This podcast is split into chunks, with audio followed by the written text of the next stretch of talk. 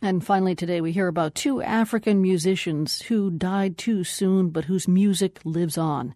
Tom Schnabel of station KCRW tells us about them. Two African albums came across my desk that I'd like to focus on. The first one is by Zani Diabaté and Les Héritiers, which means the heirs.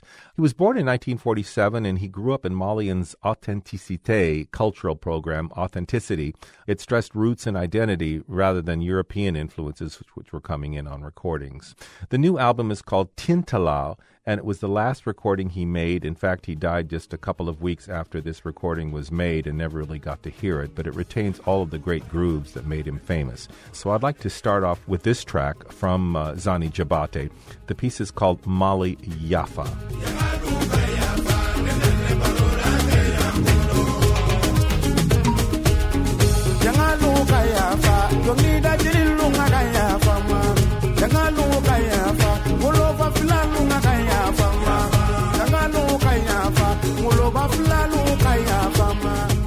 A track from the very last album just out from Malian star Zani Diabaté and the Heirs. It's called Mali Yafa.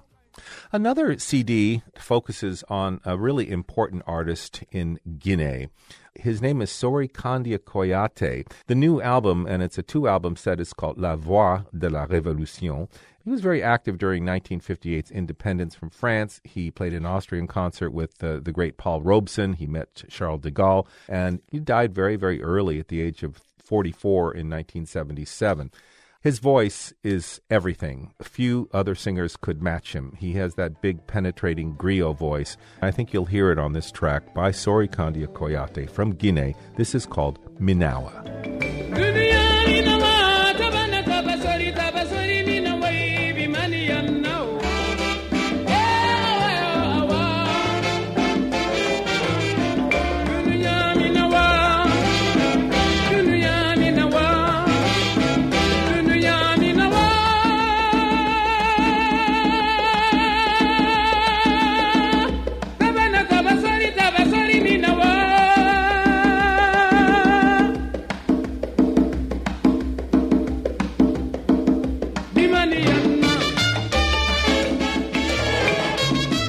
Some great music from two African artists, Sory Kandia Kouyaté from Guinea and Zani Diabaté from Mali, two artists who really left us too soon, but they're both great artists, and these two albums really celebrate their legacy.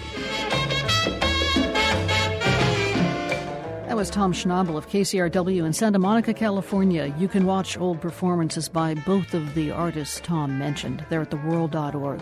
From the Nan and Bill Harris studios at WGBH in Boston, I'm Lisa Mullins. Thanks for being with us.